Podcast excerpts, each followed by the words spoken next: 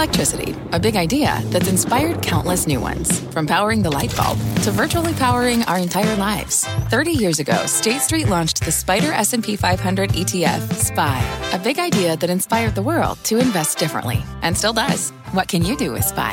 Before investing, consider the fund's investment objectives, risks, charges, and expenses. Visit ssga.com for a prospectus containing this and other information. Read it carefully before investing. SPY is subject to risks similar to those of stocks. All ETFs are subject to risk, including possible loss of principal. Alps Distributors Inc. Distributor. I don't know how to follow that. I'm Melissa Lee, and this is Fast Money. Tonight's trader line of Guy Adami, Tim Seymour, Bonawyn Eison, and Brian Kelly. Tonight on Fast, a real estate record breaker will tell you what just happened in the mortgage market that could add fuel to the sizzling hot housing trade. Plus, Peloton pedaling to a new all-time high today, but are more gains an uphill climb from here? And later, Bonawyn is taking the mound to pitch his next best idea, why he thinks this solar stock is an out-of-this-world investment. But we start off with a developing story in the social media world. Facebook and Twitter both under fire today after restricting users from sharing a news article about Joe Biden's son. Let's get straight to Julia Boorstin, who's got all the details. Julia. Well, Melissa, the big question of what content social media giants should allow users to share is in the spotlight as Facebook and Twitter both limit the distribution of a New York Post story that claims to show smoking gun emails related to video President Biden and his son to video related to President Biden and his son, citing minimal evidence backing the story, a story which the Biden campaign refutes, saying it wasn't asked about key issues in the article. A Facebook, spokesperson tweeting, quote, while I will intentionally not link to the New York Post, I want to be clear that this story is eligible to be fact checked by Facebook's third party fact checking partners. In the meantime, we are reducing its distribution on our platform. Twitter blocked the story on Wednesday, saying it violated its policy prohibiting the use of services to distribute hacked material with personal and private information. Now, all of this comes after President Trump filed an executive order to clarify that the scope of Section 230 of the Communications Decency Act does not permit social media companies that alter or editorialize users' speech to escape civil liability.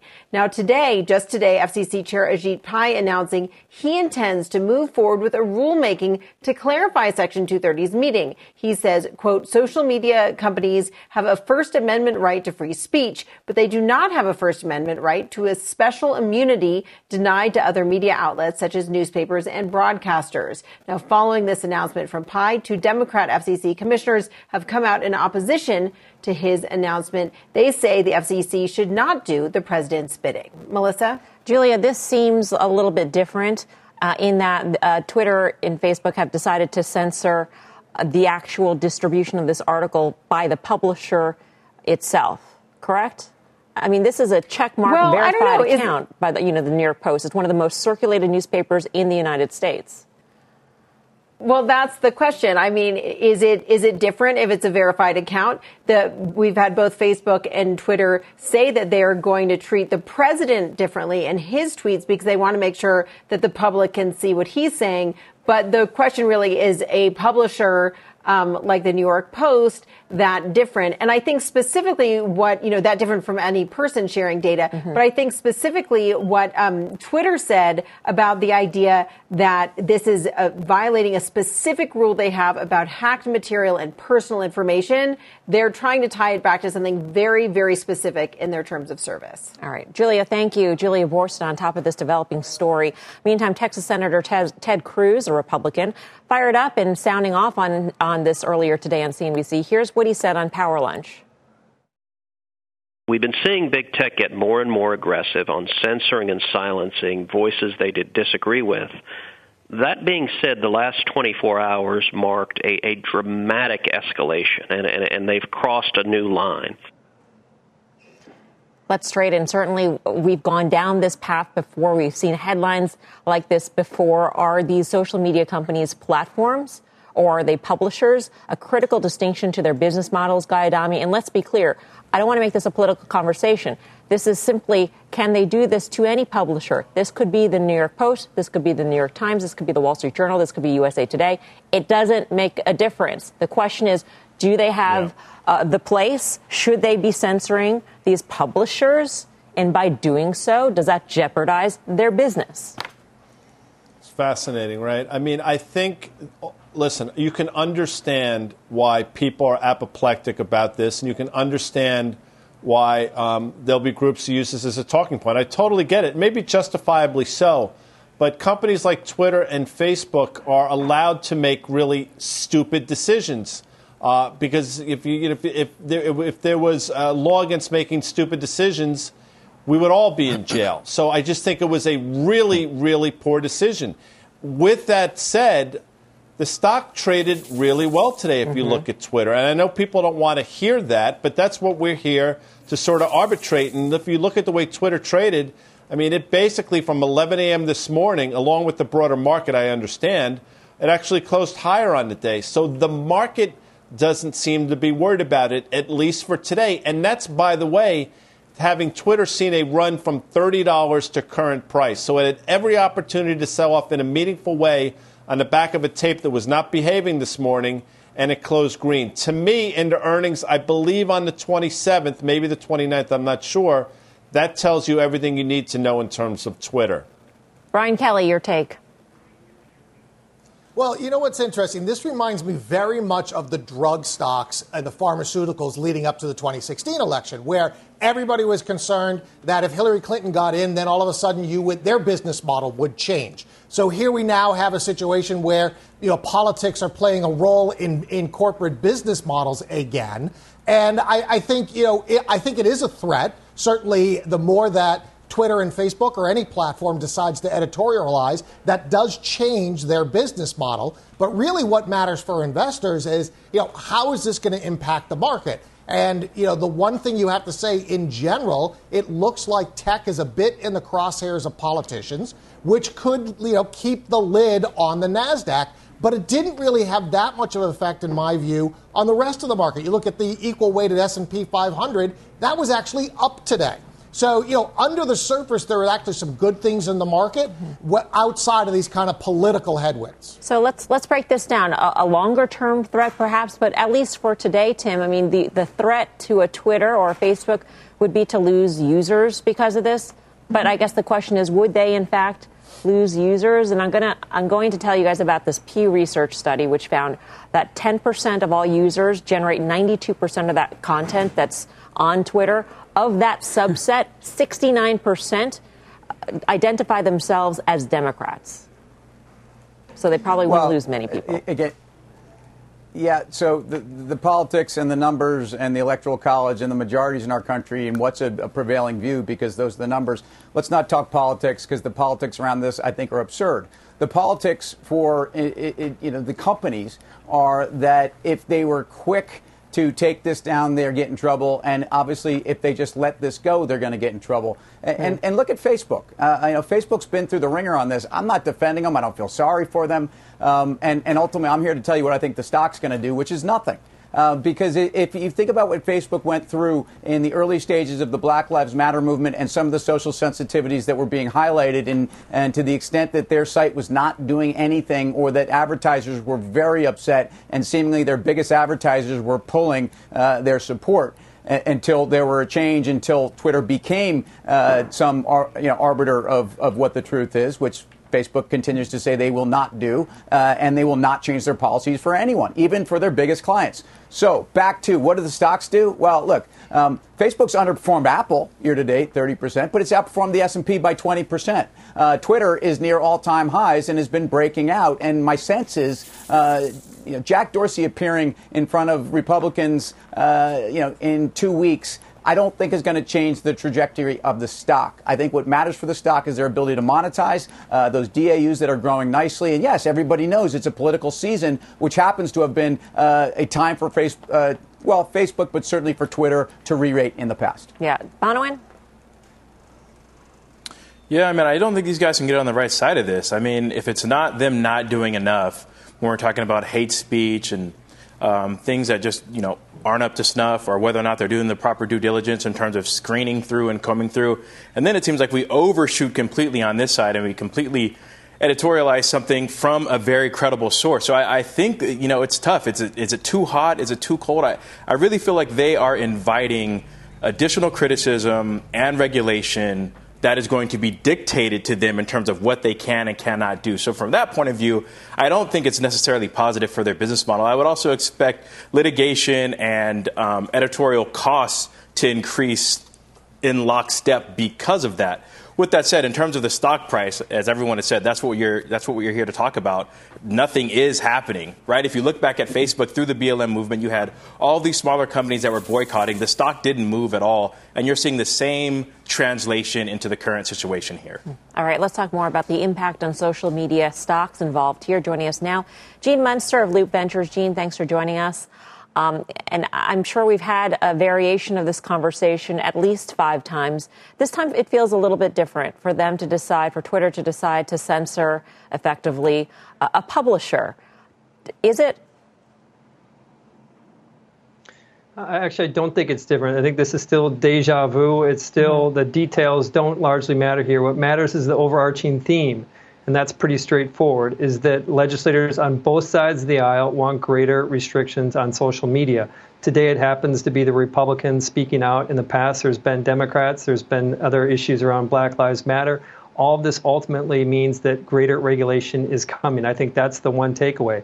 The movement in the stocks today, the lack of movement in the stocks today, I think is uh, a, a little bit misdirected ultimately, I think that if I am correct, that there is greater uh, regulation, that they're going to have to find ways to ultimately manage their content more aggressively, one of two things is going to happen. The costs will go up, and that is negative for the overall business.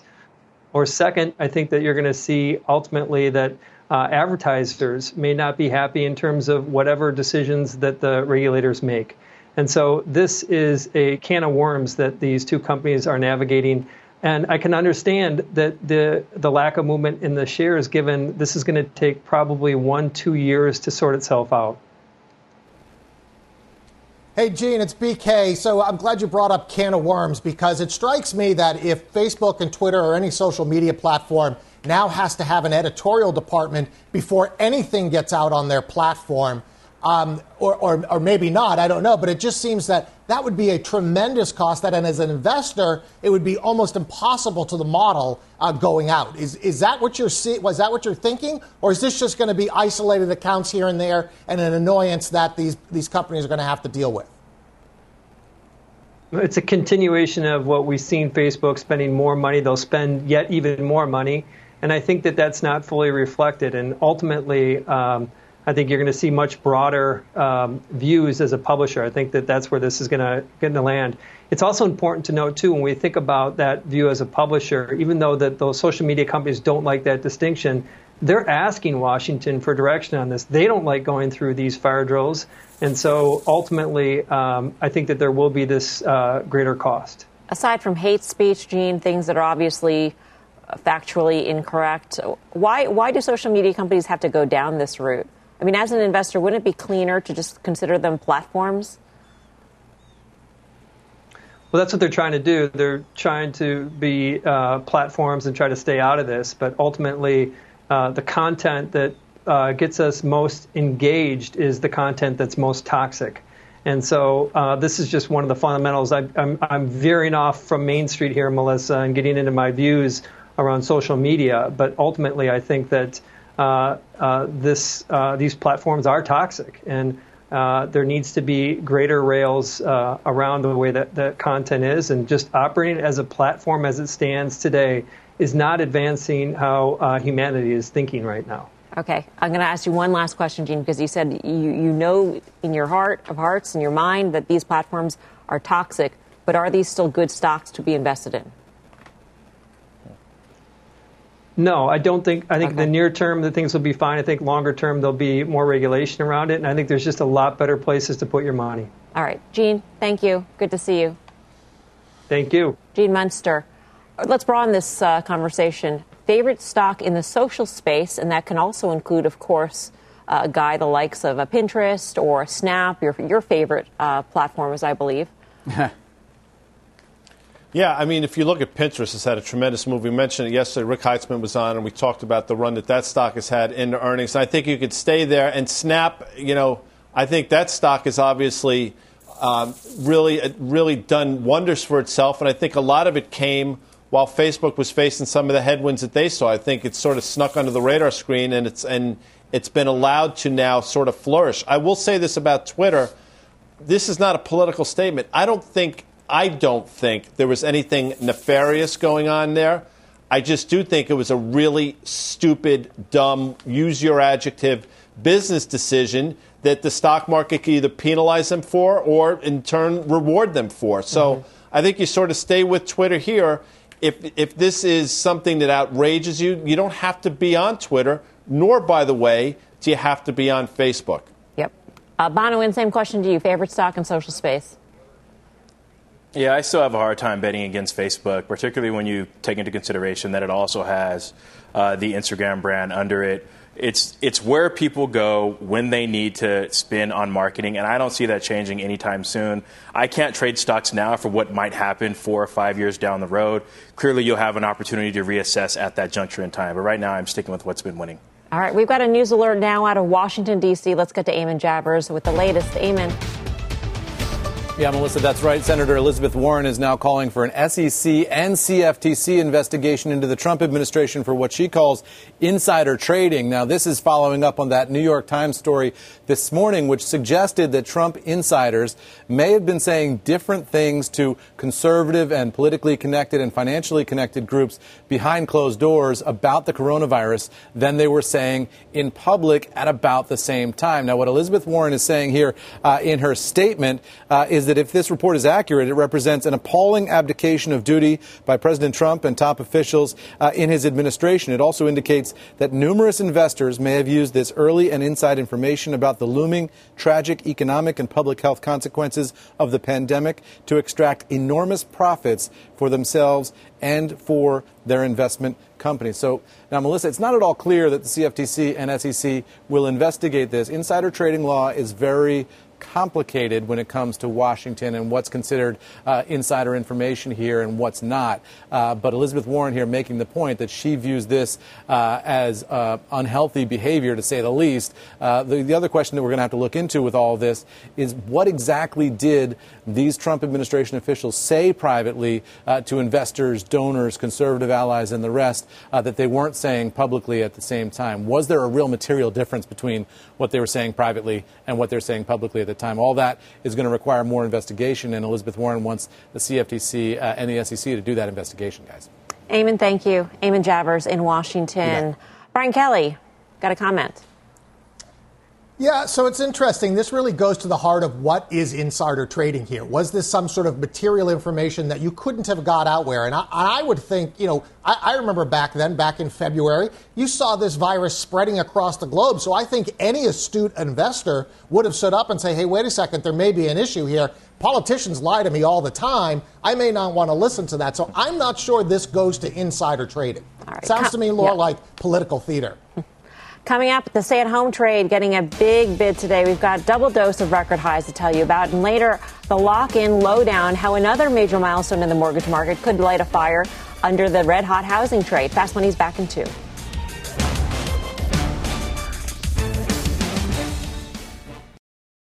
You seek the key, but first, you must learn the ways of precision, craft, and performance with Acura's all electric ZDX. With a premium Bang & Olufsen sound system up to a 313 mile range and a Type S variant with an estimated 500 horsepower, the ZDX is their most powerful SUV yet. Unlock the energy when you visit Acura.com to order yours today. Welcome back to Fast Money. A pair of big wins for the stay at home trade. Peloton and Zoom both hitting all time highs on the back of some bullish analyst activity. But we start off with Peloton, the stock gaining nearly 4% after Bank of America raised its price target to a new street high of 150 bucks a share. Tim, do you buy into that? I certainly haven't to this point. So uh, kudos to all those folks that really understood the, the secular trend here. But this is uh, right. So Was it just a hardware company? Of course not. Was it just a software company? Of course not. Oh, how about a content company? And, and I think you get, uh, at least what the analyst day about a month ago really was treated to in the sense that 100 million subs isn't that preposterous. So um, the, the, stock, uh, at least in the short term and technically, and say what you will, um, this has been a, a run that's absurd. It's up 500%, and everybody knows these numbers. Um, the, the, the opportunity here is great. I don't think it is right now, and, and I, I was saying that $200 ago, or yeah. excuse me, $100 ago, mm-hmm. uh, when I think this stock maybe has another 100 to the upside that probably beats me to, the, to that downside. But uh, valuation's so tough and, and something I've missed. BK, earlier on our editorial call, you revealed that you are a new customer. I am. Yes, I, I, ordered one, I guess, about two or three weeks ago, and I've got a November 19th delivery date. So to me, the stock makes sense that the thing's a runaway rate train. I mean, it's a freight train here. And the reason why is everybody who's an investor is out there and they're buying this thing. They're seeing six week lead time. And it's kind of like Lululemon. I remember when Lululemon first come out, everybody at the end of the month would look at their American Express bill and go, How much did we spend on Lululemon this month? I got to buy the stock. I think the same thing's going here uh, for Peloton. So it's hard to value in terms of looking at it rationally because you have that irrational behavior in it it gets tougher to buy here, but I think I'm more in Tim's camp. I don't want to short this thing by any means because it is such a freight train. Yeah, Guy? Look, I think we've been pretty steadfast on this one for a while, and I'm going to compare it to Square in this way only. When Square came mm. public, everybody said, oh, this is just a hardware company, and they completely discounted all the ancillary things. And, and it's similar to what's going on here in Peloton. Now it's trading at probably close to nine times next year's revenues. I mean, deep end of the pool stuff, but you know they just said they're building another they're building another factory. I think December the factory is going to be done. There's obviously huge demand. BK is on board.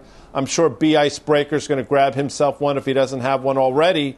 And I think you might see that $150 price target that Bernstein put on it into earnings, which I believe are early November. Do you have one, Bonawyn?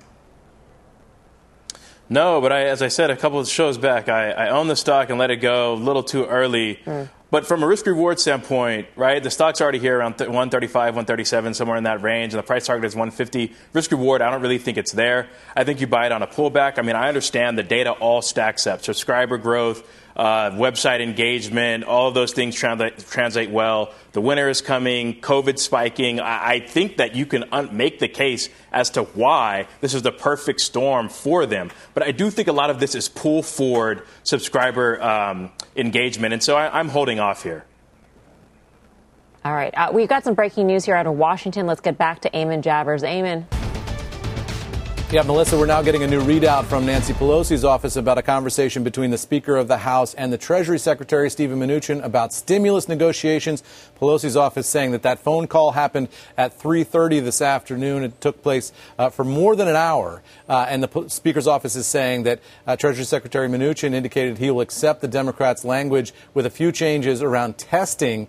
Uh, there still seems to be a long way to go here from the Pelosi uh, readout from the Pelosi team. Uh, what we're hearing is the Speaker Speaker uh, reminded the Secretary that the President has recently and repeatedly urged an agreement and indicated his willingness to go big or go home. The Speaker also raised Leader McConnell's comments today about not being willing to put a comprehensive package on the Senate floor.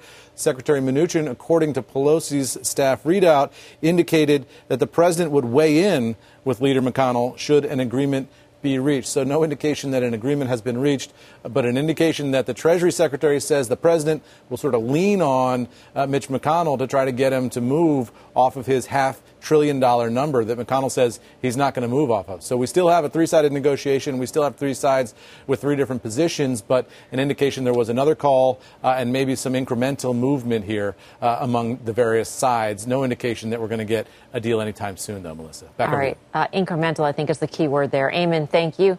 Eamon yep. Javers. And obviously, um, g- given the jobless claims mo- uh, number that we got this morning, Tim, the markets are hanging on the notion that we could or should have more stimulus here. Um, Eamon, I think, said it very well when he said this is incremental movement. Is incremental good enough for the markets? I, think it has been. I, think mm-hmm. this sense of, of a wall worry is something that the markets are, are able to trade around. And, and I, I just you know, I default to neither side can go without a deal. I, I don't think Democrats can can have uh, President Trump signing a big deal the day before elections. I don't think that uh, the the Republicans can can look as if they're not willing to compromise off of something here. So. Um, that's my view, and I think the market is trading as if it is because, um, regardless of where the market goes, you know, between now and elections, and whether it would come after elections or not, the economy needs something, uh, and it needs more than the Federal Reserve. And frankly, at this point, that's all we have. Brian Kelly, you here on this panel were the only one who said that there would be no stimulus deal, and that that was the risk that was not being priced in. And here we are; we still have no deal. So, what do you think happens now? Yeah, I, I, still don't think we get one until election day. This is going to be all posturing back and forth. You know, both sides want to look as though they're trying to help the American people, uh, but both sides clearly don't want to compromise. Um, the American people certainly need this help. The government decided to have a mandated recession. Uh, that's not anybody's fault in business. So, therefore, you know, the, the right thing to do uh, would be to pass some kind of stimulus. But that's not the right thing to do when it comes to politics. Everybody wants to gesture and posture. So, I don't think happen, anything happens until after the election. Mm. But I do think the market is looking ahead and saying, hey, once the election comes along, we are going to get some stimulus. And I think that's why over the last week or so, we've seen the rally in the market. All right. We've got much more ahead here on Fast Money. Here's what's coming up next. A new record low for mortgage rates. The 10th time that's happened this year. Why that stat might tell the true story of what's going on in the markets. And what do historically low rates mean for the housing sector? We go off the charts to find the best plays in the space. We've got that and a lot more when Fast Money returns.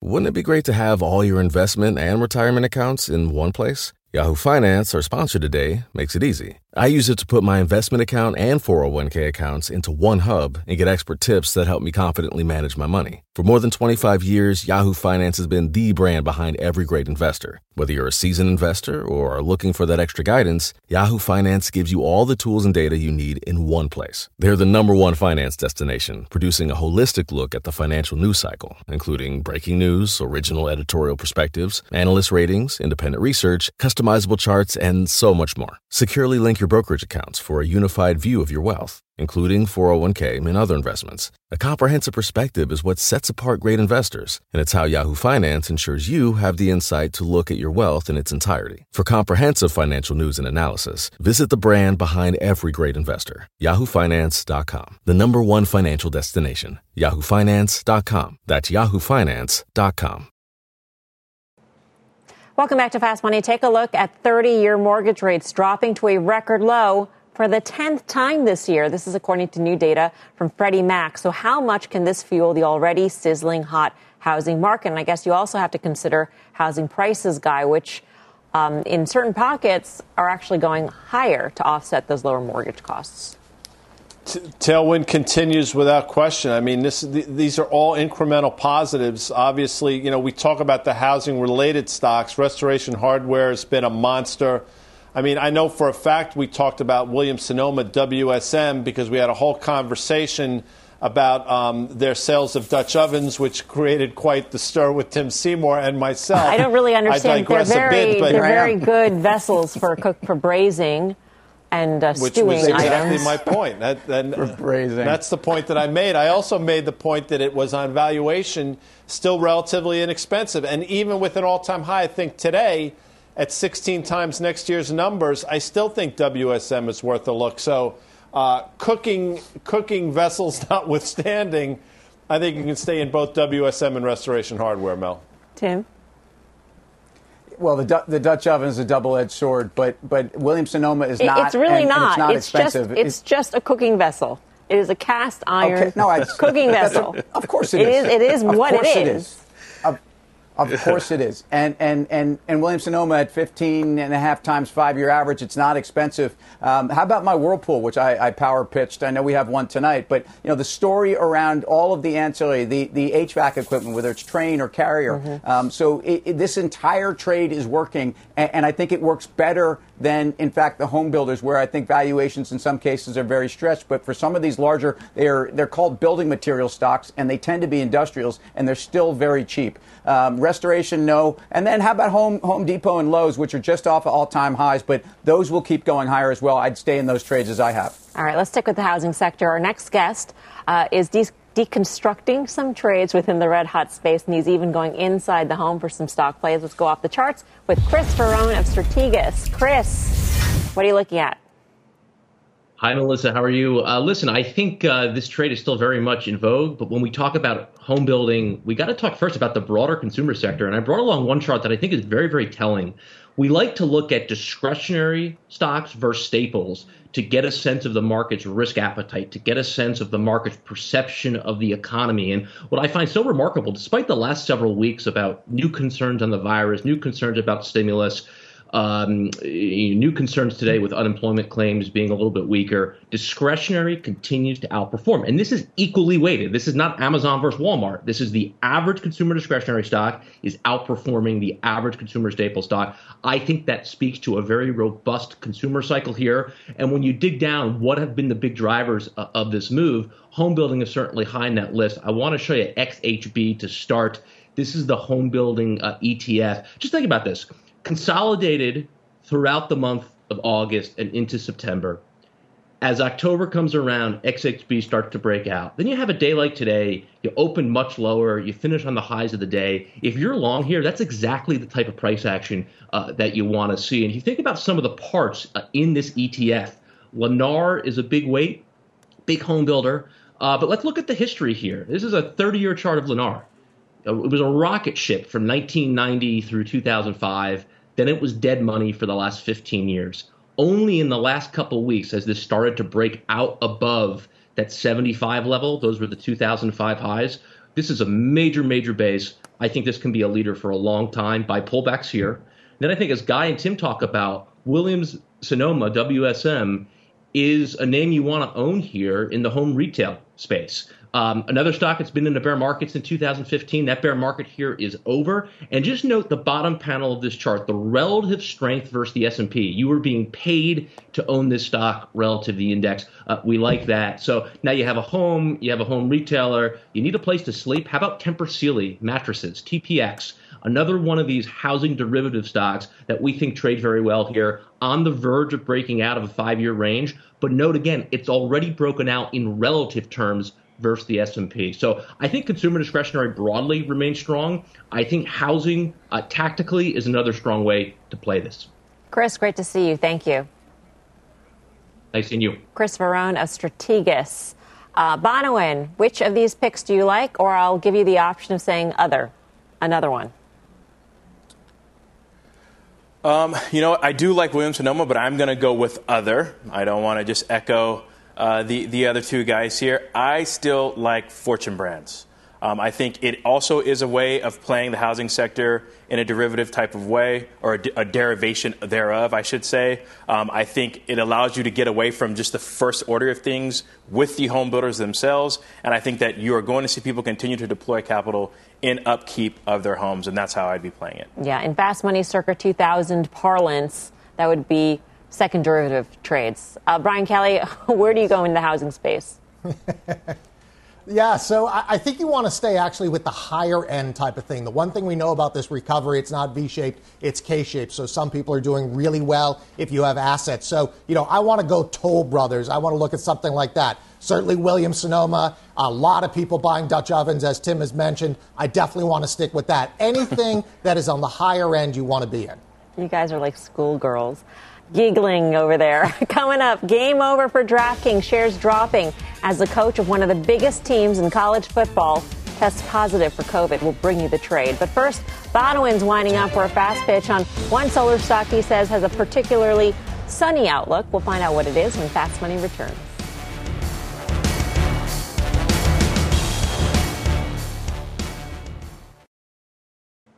Welcome back to Fast Money. Looking to power up your portfolio? Look no further because Bonawyn is here with a name that could do just that. Bonawyn, what's your fast pitch? Well, uh, Coach Guy made a visit to the mound in between innings and straightened me out there. Told me to put a little bit more muster on this thing. So let's see if we can get this across the finish line. So I'm taking a look at First Solar here. And uh, there's a few reasons why I really like this going into uh, the election year and forward. So if you look at the secular trend away from fossil fuels to renewables, and I think you've seen this in terms of IEA statements, in terms of watching and expecting us to go from 25% to that to increase 50% from 2018 to 2024. And then you've seen it translate in terms of the electric vehicles, Tesla, NIO, so forth and so on.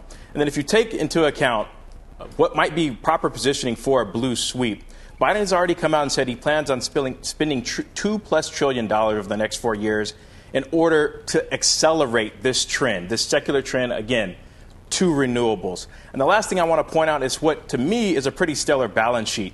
In a space where most of their competitors are fueling operations with debt 10 15 billion dollars plus of debt you see first solar has about half a billion dollars versus about 1.5 billion dollars of cash. That's enough for three or four years to fund their operations. They could also tweak uh, capex if they need to mitigate some of their free cash flow burn so all of those things stack up and what might be on the surface weaknesses on their balance sheet revenue i'd like to see that growth a bit higher and gross margins. I think as you see targeted spending in the space, you'll see an uplift on both of those fronts from both targeted spending and the technological advancement that is likely to, to follow trend as more money is circulating in that subsector. That's why I'm playing it.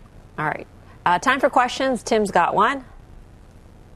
Yeah, Bonawyn, very interesting call. And we earlier referenced back to Fast Money circa 2000 or, or 2005. I mean, this is certainly one of those names. And, and my question is um, yes, I understand the catalysts uh, that are political and policy related. I think the big catalyst for the entire sector is profitability. So, can you give me some sense on, uh, even without a change in political posture in this country, is are the gross margins still going higher here? Because I think that's where the skepticism to take this stock to the next level, which has done very well this year. Well, you know, the gross margins are trending in the right direction. I still think they're in like the, the middle to low 20s. I'd like to see that closer to the, you know, 30%.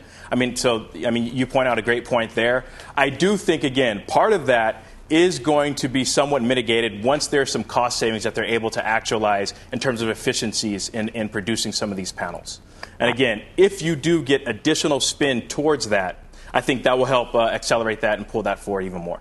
All right, no more questions. It is time to vote. So, are you buying Bonawyn's pitch on First Solar?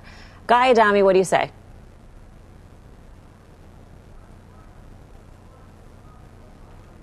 No audio. Good thing uh, he's written it on a whiteboard, although there's a reflection which blocks what it is actually saying. oh, I'm with B Icebreaker, so it's a buy. You want to mime, mime, mime, guy, mime your uh, reason. So hopefully oh, you can, you got hear me. audio can you hear me now? Yeah. Uh, I apologize. You know, a lot of cords when you're working from home, things get tripped. I would say this: you look at this stock, the run that it's had. It's had a huge run. You say it's very expensive, but you know what? It's only trading at 23 times next year's numbers with 20% EPS growth. Again, I'm with B Icebreaker. Oh, I was really looking forward to you miming that, but maybe another show. Uh, Tim Seymour, what would you say? Yeah, it's it's appropriate that the icebreaker is choosing a stock that is really breaking out of a, out of a multi-year range. So I, I am a buyer of what he is selling. Icebreaker. Brian Kelly. Well, you know, this thing is breaking out of a multi year base. The decarbonization of the electric grid is here to say to stay. BK is here for the base. It's all about the base. You buy it. The longer the base, the higher in space, as You a know what to say well known technician base? Louise Yamada says. Um, clean sweep, Bonawyn, right. good job. The traders have spoken, but more importantly, it is you at home, your turn to vote. So head on over to our Twitter poll at CNBC Fast Money. Tell us if you are buying or selling Bonawyn's fast pitch on First Solar. We'll have the results later on in the show. Coming up, a major buzzkill for DraftKings after Alabama's head coach tests positive for COVID. What it could mean for the future of sports betting. Stay tuned.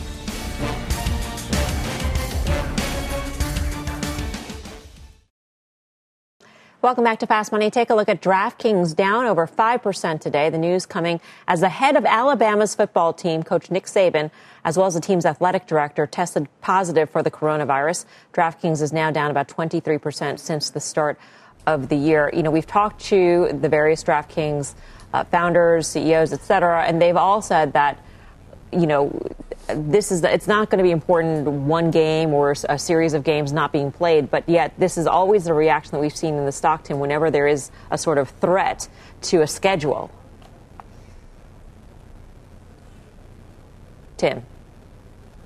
Oh, sorry. Uh, yes, well, every time we've seen that threat, it's also been an opportunity to buy it. Whether that's uh, the time right now, DraftKings issues are really more about uh, a an offering in some sense that you've seen some some some of the insiders, some of the early investors selling out on amazingly profitable positions. Nick Saban is a football god. SEC football is the best, but that's not uh, something that's going to change the trajectory of sports betting, online sports betting. Look at the, the numbers out of New Jersey, which set records and actually beat Las Vegas. Um, look at the, the deal they just just signed with Turner uh, and, and, Bleacher Report. It's, it's a major deal to be the exclusive player to providing stats and essentially access to their platform. So uh, these types of stories are the ones that are more important. The addressable market growth is, is very important. The valuation didn't make sense. Uh, it doesn't make sense now. It didn't make sense 30% ago, nine days ago when it hit the, the, the recent highs. Um, this is a time to be buying weakness in what I think is a great long term story. Guy? It's interesting. I mean, what we didn't talk about is that second, that 32 million share secondary that got priced at 52, which was a pretty steep discount as to where the stock was trading, and it really obviously hasn't recovered since. What I will say, I didn't see this move coming because I've been very, in, you know, bullish on the name, and I continue to be. It's had this huge downdraft, but the levels we just traded down to today basically are right up against the levels we topped out at at June. So past uh, resistance becomes support, and I think you find it in the form of 46. And I think you stay with it. And my pushback to Tim would be I will stack up the Patriot League, led by Georgetown University's football team, against the SEC any day, one. And number two, Mel, really? I am shocked mm. that you know who Nick Saban is. But I shouldn't be because you, you have you know, surprised me over the years. Well, I am married Look, to a I huge mean, fan of Alabama football specifically. So I heard about this as soon as it happened, as soon as it was reported. Well, yeah. Big game this weekend, Yeah. and let's hope it happens. But our best of health to Nick Saban for sure. Exactly. Coming up, crude getting crushed this year, but options traders are betting one big oil name will shake the sell off off uh, when it reports earnings tomorrow. We'll break down the action. And coming up at the top of the hour, Jim Cramer is talking to the CEO of Sorrento Therapeutics as the company enters the next phase of its COVID drug trials. We've got much more fast money right after this.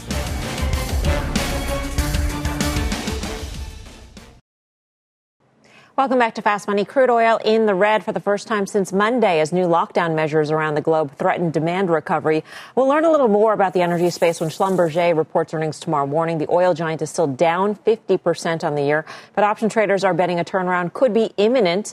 Bonawyn's got the action. Take it away, Bonawyn.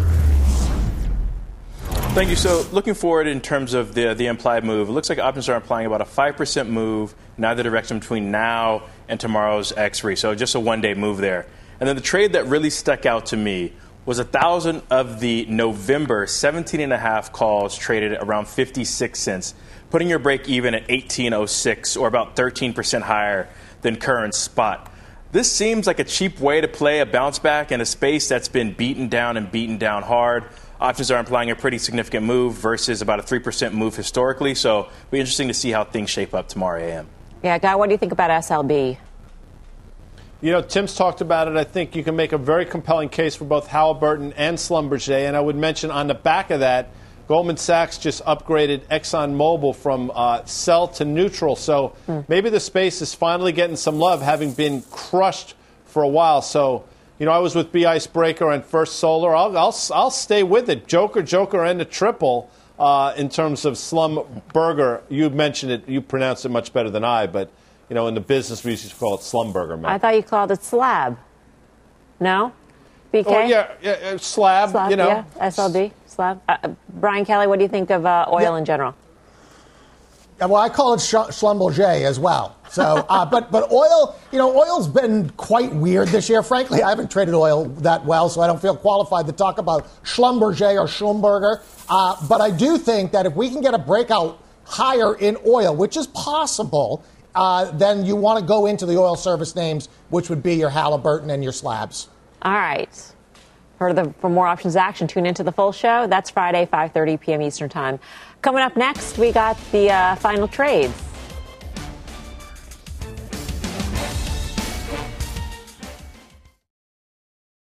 The CNBC Financial Advisor Summit is back, bringing together the country's top advisory firms to explore the state of the markets. Join Jay Clayton, Mario Gabelli, Danny Fava, and many more. Please visit cnbcevents.com slash FA Summit to learn more and register for the summit, which happens October 20th. Okay, well, this is the point of the show where we normally would reveal the results of the fast pitch, in this case, Bonawyn's pitch on First Solar. But in a first for us, Twitter appears to be down. We have reached out to the company to confirm if there is an outage, but everybody out in here, outside, don't seem to have access uh, to Twitter. But Bonawyn, all of our traders bought your pitch, so we are going to mark this as a win. Cute time of your life. Hey. Yeah, enjoy it. it is time now for the final. By the way, we reach out to Twitter and we will keep you updated on CNBC. Time for the final trade. Let's go around the horn. Tim Seymour. Maybe there was something controversial uh, in, in that post. I don't know. But uh, anyway, uh, Intel, nothing controversial about the chart and a slow grind higher off of what was a dreadful 2Q. The bar is very low for 3Q, and I think you own it into earnings. Bonawyn Eison. I mean, it's worked for me thus far. Maybe there's an outage again. I'll stick with First Solar. BK Brian Kelly. You know, it's interesting today. Copper sneakily was green before anything else. You buy Freeport Mac FCX. Hmm, Dr. Copper. Guy Adami. You know what's crazy? So we talked about the Williams Sonoma and the Dutch ovens. I was just Yeah. scrolling through my phone and I'm getting all these pop-up ads for those cruet things, the, the heavy pots that Yeah. you apparently bake in. It's, a, cra- it's, like, it's like somebody's listening. I mean, who, who doesn't love a good huh? Dutch oven? You don't need to sell me on one. It's totally weird. You know what else is weird? McDonald's. Thanks for watching Fast Money. Mad Money with Jim Cramer starts right now.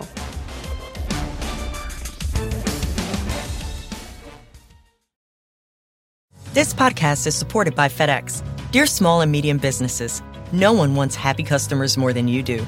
That's why FedEx offers you picture proof of delivery, packageless and paperless returns, as well as weekend home delivery to 98% of the U.S. on Saturday and 50% on Sunday. See the FedEx service guide for delivery information. FedEx Ground service is also faster to more locations than UPS Ground. See what FedEx can do for your business. Absolutely, positively FedEx.